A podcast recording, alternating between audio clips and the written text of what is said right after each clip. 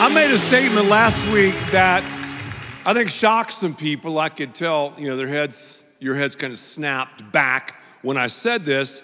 And it was about a character quality of God. It was about the essence of God. Here's what I said, and I want you to think about this because what I'm going to say is totally and completely correct. It's biblical. But when I say it, you're going to think, surely that's not true. The number one attribute of God is not love. I told you. The chief quality of God, let me say it again, is not one of love.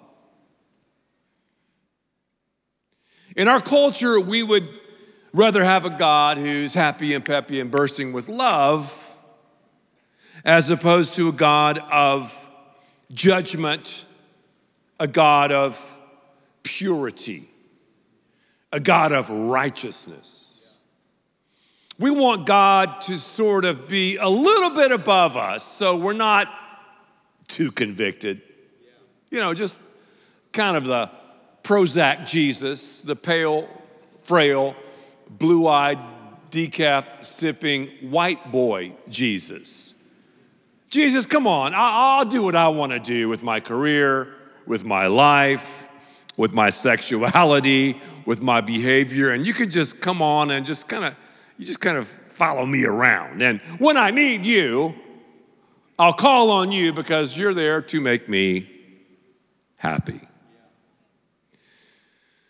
The Bible says from cover to cover that the chief quality of God is one of holiness. Holiness. We don't really hear a lot of talk about holiness anymore.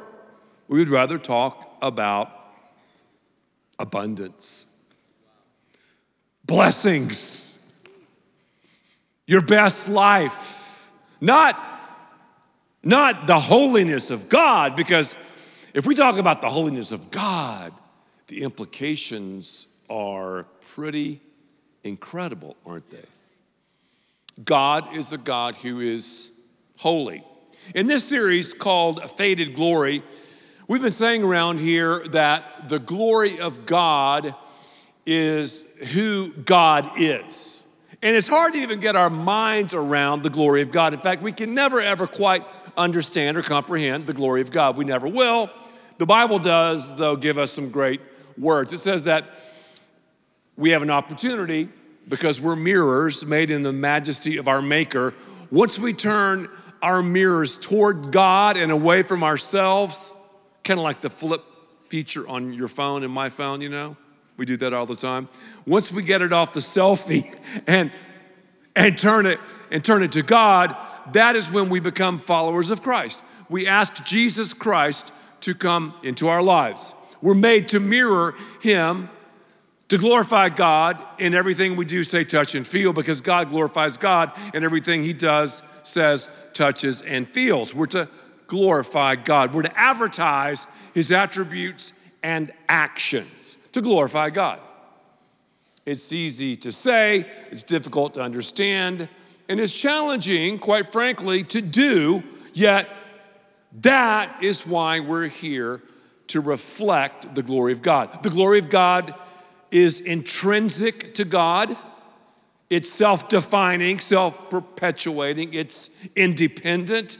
He doesn't need glory from someone or something else to be more glorious. It's also invitational. Isn't that good that God invites us to be sharers of His glory because we're made again in the image of God? And when God looks at your life and mine, He wants to see reflected back who He is.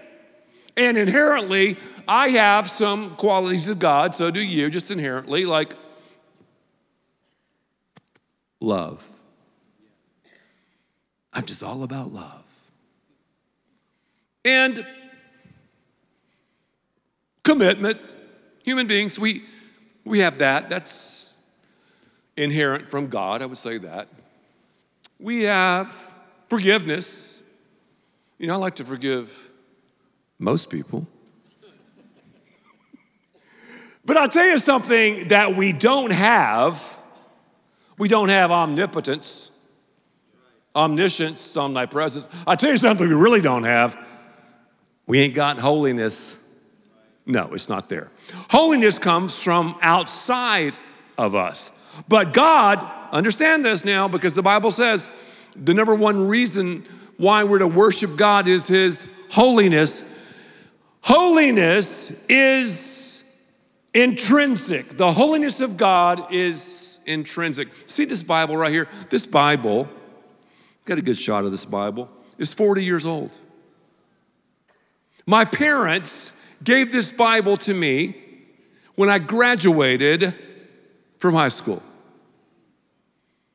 Intrinsically, it's, it's cheap. Cheap leather, paper with ink on the paper. It has very little intrinsic value. Extrinsically, it's priceless to me because of what it means. You know, I haven't used this Bible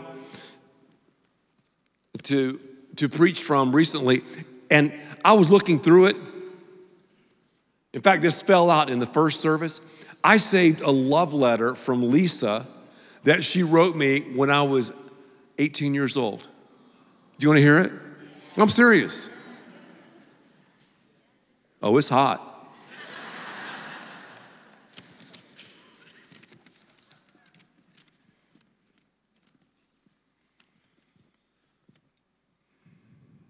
Dear Edwin B., because my name is Edwin Barrett Young, I think about you all of the time, and that's the truth. all I can do is think about the time when I'll be with you again. I hope that will be soon because it seems like a month until I last saw you. I don't want to read you the rest, but love always and forever, Lisa.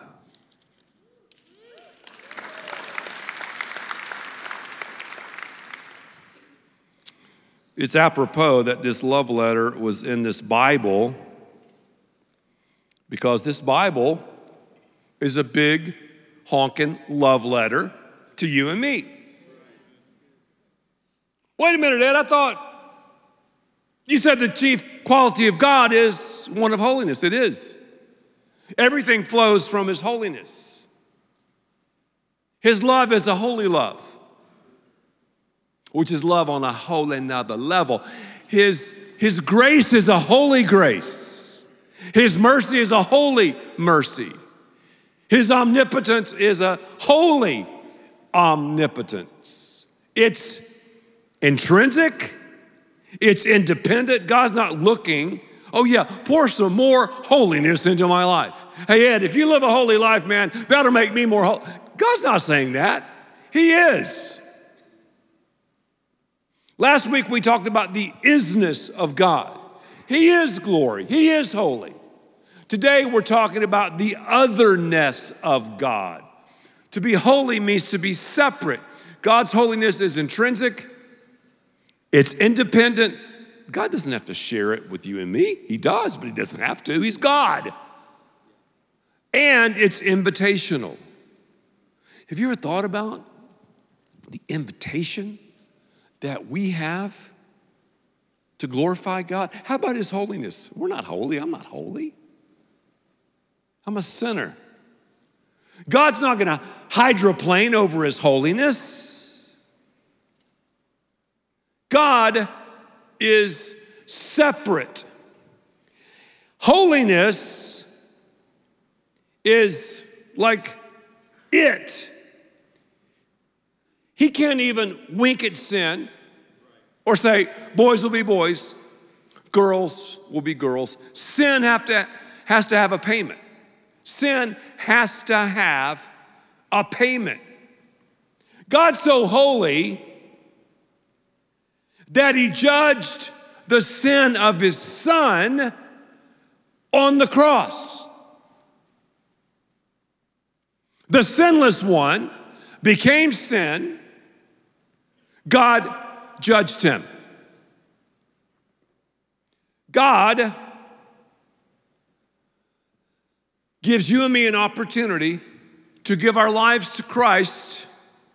His holiness, once we make that decision, once we turn the mirrors away from ourselves and to Him, once we press the flip feature, His holiness and righteousness, it's, it's imputed into our lives. So when God sees me or you, He doesn't see Ed Young, self centered sinner. He sees the holiness and the righteousness of His Son. Is that awesome? How awesome is our great God? I have a friend of mine. He has this little ranch outside of Waco. And I guess he's a friend because I have to pay him to fish in his lakes. I've often wondered, maybe he wouldn't like me if I didn't pay him, but I do, and I'll pay a lot to fish. I just love it. This guy has some lakes full of bass, and man, the bass fishing is ridiculous. The other day, I was there with EJ, kind of a father son thing, and I had to get through this gate in the middle of nowhere, dark 30, and the guy texted me the code. And I was a little bit nervous because he was like, make sure to close the gate really, really fast because there's deer and these deer can get out and, and you know, et cetera, et cetera. So the gate opened. We drove through. Now, the moment of truth, another code to close this stupid thing.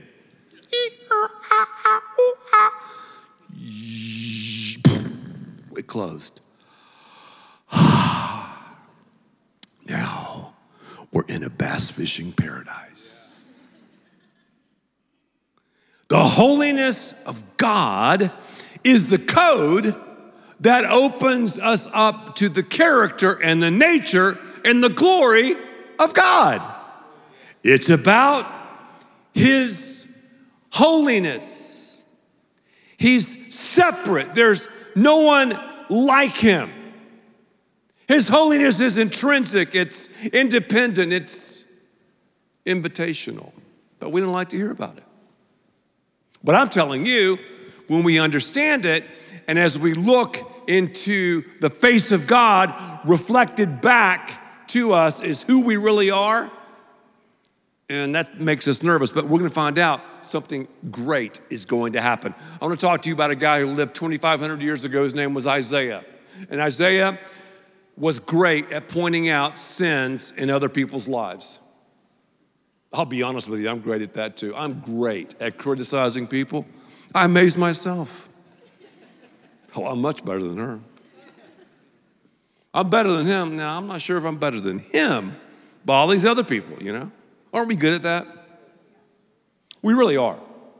But you're to find out when we stand before the brilliant blaze of God's glory and holiness, we're not to worry about other people that much anymore. Isaiah didn't worry about all the other hypocrites he was calling out. Do we have hypocrites all around us or what? I did a series years ago called I'm a Big Hypocrite. I had everyone admit their hypocrisy. Let's do it again. On the count of three, say, I'm a big hypocrite. One, two, three. I'm a big hypocrite. Some of you didn't say anything. You're like, some were like, ah, some go, I'm a big, no, no, no, no. I'm a hypocrite. I admit it. You're a hypocrite too. Say one thing, do another. You ever done that? Well, you're a hypocrite. So Isaiah is calling out these people. And in Isaiah chapter 5, he's like, whoa, whoa, whoa. Almost sounds like a hip hop song. Whoa, whoa, whoa. Well, then, Isaiah chapter 6, he faces God, he sees God, and this is one of the great interchanges in Scripture. If you have your Bibles, turn to the book of Isaiah, Isaiah chapter 6, and you'll notice a beautiful collision. a beautiful collision. Then we're going to find out not only did he have a beautiful collision, he had a impactful conviction. And we're going to end this talk today talking about his wonderful condition. Those sound great, don't they? Amen? That's what I thought you said. Amen means so let it be. So, in the year that King Uzziah died, now Uzziah was this powerful king in Judah. You're like, why would Isaiah write that? What's so important, you know, that in the year that King Uzziah died? Well, it's important if you're King Uzziah.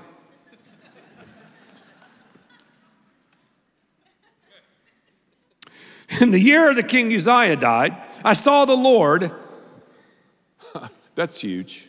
He was, he was transported in a vision to the throne room of God, Isaiah was. I saw the Lord sitting on a throne, high and lifted up. In my opening remarks, what do we do? We want to kind of put God down. He's just kind of above us. If we saw how vast and how massive and how sovereign and how supreme God was, and if we thought about it, we wouldn't believe it. It's like you're sitting on the beach, you know. I have to be careful in these pants. I, I ripped these pants last year, and so I had them sewn. And anyway, Lisa told me, she goes, honey, I don't know if you should wear those pants. You ripped them the last time. I said, I know, but I'm going to take a fashion risk. You know, fashion's not always comfortable. Did you know that? If you're into comfort, you'll never be into fashion. I'm into fashion, and some stuff I wear right now is just uncomfortable. This vest, I'm hot in it, but it's fashionable. It's kind of tight, you know. These pants, I need to lose a little bit of weight, but problem areas, etc. But hopefully, I won't rip these pants. I mean, it was an embarrassing rip. I was backstage, I just buckled my shoe, and I'm like, what was that?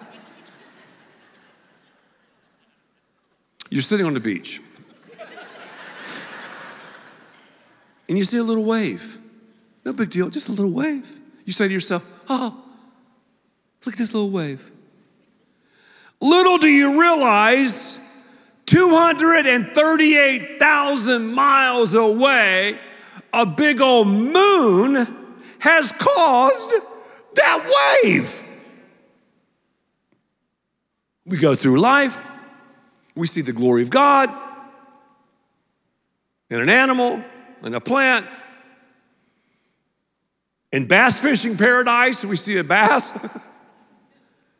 it's the glory of God. There's something much bigger, much grander, the holiness of God behind it all. So Isaiah goes, Wow, you're high and lifted up. And check this out. This is like freaky. Verse 2 Above it stood seraphim. Each had six wings. With two, he covered his face. With two, he covered his feet. With two, he flew. Whoa. And one cried, or you could say, one sung to another and said, Say it with me Holy, holy, holy is the Lord of hosts. The whole earth is full of his glory. And the posts of the door were shaken by the voice of him who cried out, and the house was filled with smoke. The only time God is described like this is in Isaiah and Revelation. Isaiah and Revelation. Three times, three peat, holy, holy, holy. When a Hebrew writer wanted to emphasize something on a, I'll say it again, holy another level, they said it three times. You're never gonna see love, love, love. Omniscience, omniscience, omniscience. Grace, grace, grace. Mercy, mercy, mercy. Only holy, holy, holy. Once again, it's the otherness of God. God is set apart. No one or nothing can compare to him. He's holy. If we knew how holy he was, our brains would explode. God is holy. He is glory. Ephesians chapter 5, verse 1. I love this text. It says, Therefore, be imitators of God as dear children. We say imitation is the greatest form of flattery. Well, true. God implores us to glorify Him and to be holy. The Bible says in 1 Peter chapter 1, verse 16, You shall be holy, for I am holy. We can't get holiness inside of us, we can't conjure it up. It has to come, let me say it again, from the outside. The gospel comes from the outside in.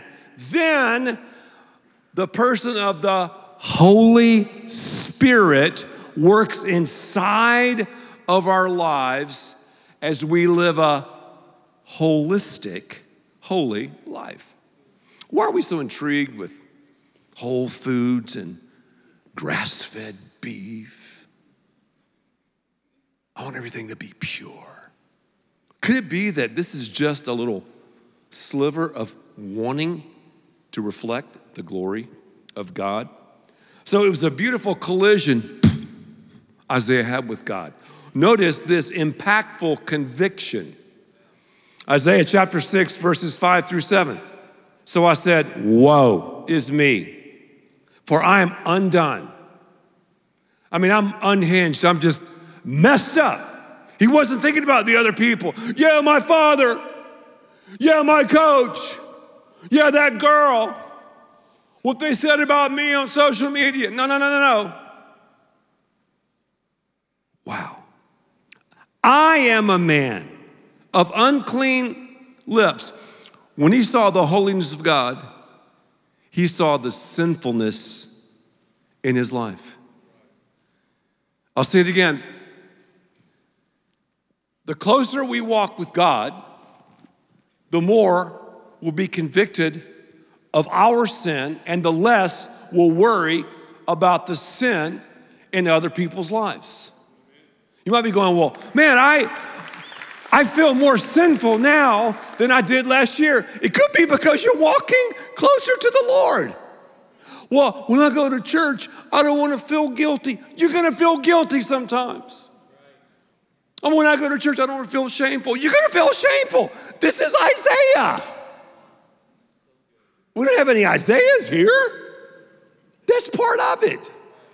So I'm a man of unclean lips. Why, why the mouth? Because out of the heart, and I know a lot about the heart, flows what's really inside of our lives.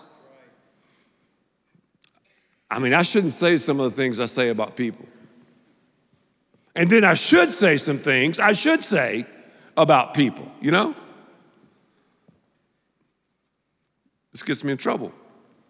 And Isaiah has been like up in the grill of all these people, and now all of a sudden, I'm undone. I'm a man of unclean lips, and I dwell in the midst of a people of unclean lips, for my eyes have seen the King, the Lord of hosts. The one, then one of the seraphim flew to me, having in his hand a live coal,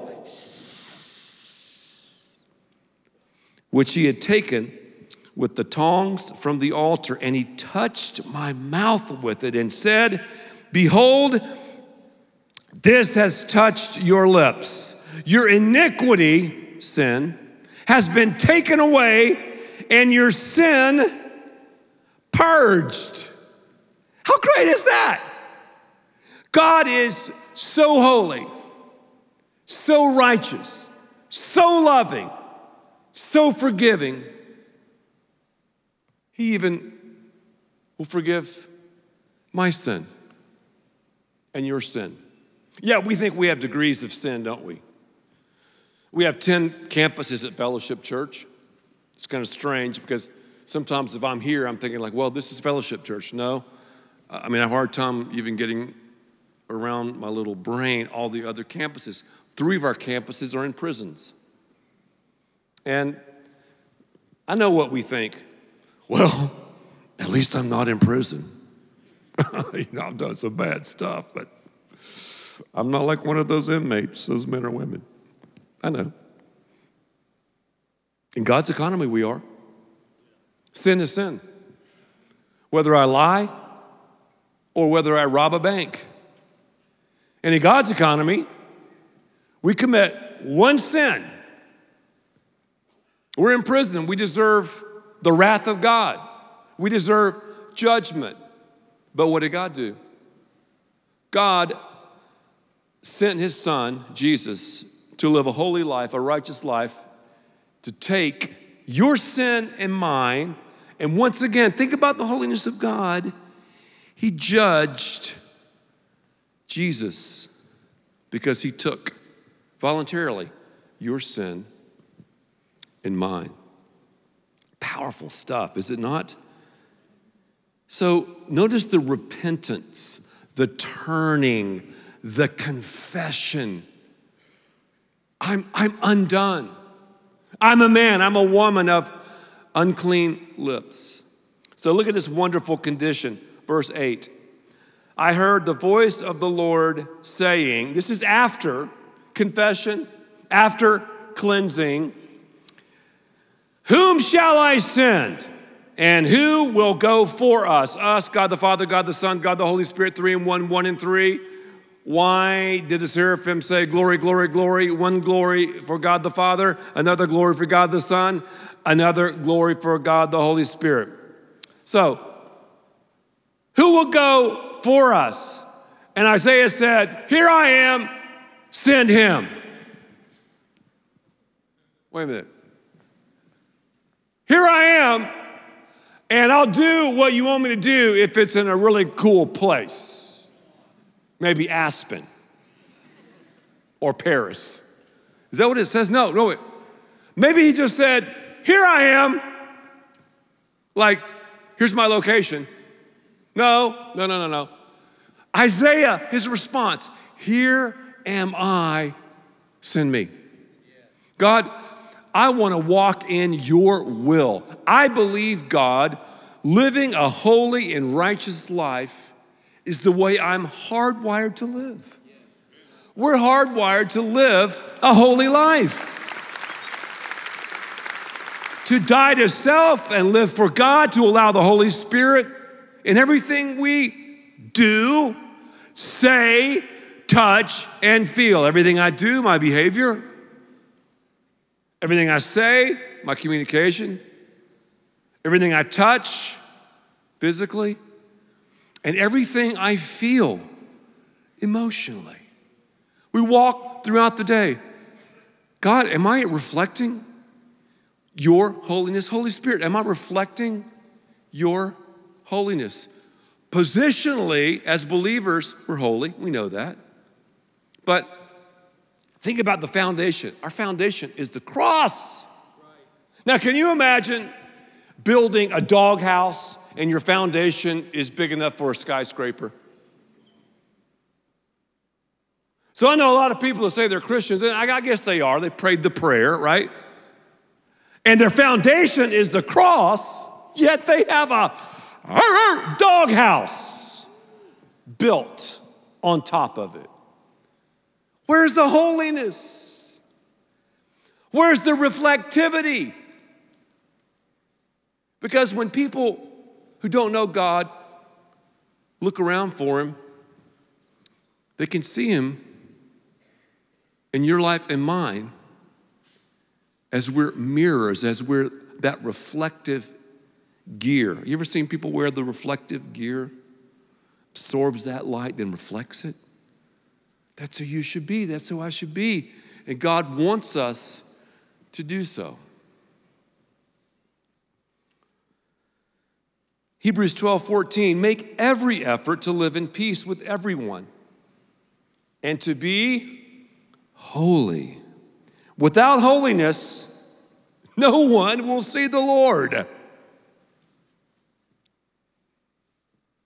Have you made have you made the choice to give your life to Christ? Because if you're relying on your holiness outside of Jesus, holy ain't holy enough. Good isn't good enough. We've learned, though, that God is God enough. God saw our sin. He saw us hydroplaning over holiness. He knows your shams and mine and your cover ups and your sins and your iniquities. Jesus, He sent Jesus to live this holy life, to take the punishment of sin from a holy God on the cross, to die and to rise again. And you, my friend, can make that decision to receive Christ. Well, Ed, how do I do it? By flipping your phone off of self and onto the Savior. By saying, Jesus, I ask you to come into my life. Many of you need to make that decision. Because the holiness of God is waiting for you to make it. There are others here. You're like me, you've been a Christian maybe for a while. I've been a Christian for a long time. And maybe, just maybe, the Holy Spirit is saying, in this area of holiness, Ed, what you do, what you say, what you touch, what you feel. I mean, are you really thinking about that? Are you really listening to the power of the Holy Spirit? You mean, Ed, you're seeing these little waves and think, oh man, nice little wave. When there's something and someone massive behind it. So, what does God see when He looks into your mirror? And more importantly, what do you see when you look into the mirror of our holy God? I want us to conclude this, this sermon by making a declaration. I've written this out, and I want us to say this together, and only say it if you mean it. There, there's power in a declaration, there's power in confessing truth. Let's read it together. I commit to reflect your glory in everything I do, say, touch, and feel. I confess my sins before you and turn from them to live a life of holiness. Here I am, send me. Let's pray together. As our heads are bowed and our eyes are closed, the first prayer I'm going to pray will be for those here who need to just press the, the flip feature on your life and turn to Jesus. Here's how you do it just simply say this to yourself. Just say, God, I admit to you that I'm a sinner, that I'm unholy. I turn from my sins, God, and turn to Jesus. I believe, just, just confess this, I believe that you sent Jesus Christ to die on the cross for my sins, to rise again. And during this point in time, during this moment, you might be on the back row, you might be watching this online, you might be at a prison campus, you might be somewhere around the world watching this on television. You say, Jesus Christ, I ask you to come into my life. Thank you for dying on the cross for my sins. I give you everything I am now and everything I'll ever become. As our heads are bowed and eyes are closed, I'm going to ask you to do something on the count of three. On the count of three, if you prayed that prayer with me for the first time, I'm going to ask you to lift your hand. One, two, three. Hands going up if you prayed that. Awesome. Down front, to the side, keep your hand up. Awesome. All people, all sorts of age groups, keep your hand up. Just slip your hand up, put it down. Awesome. Awesome. Incredible. Incredible. I see it. I see it. men, women, students, even children. And let's give them a crazy round of applause because right now, you, my friend, and from this day forward, are holy in the sight of God.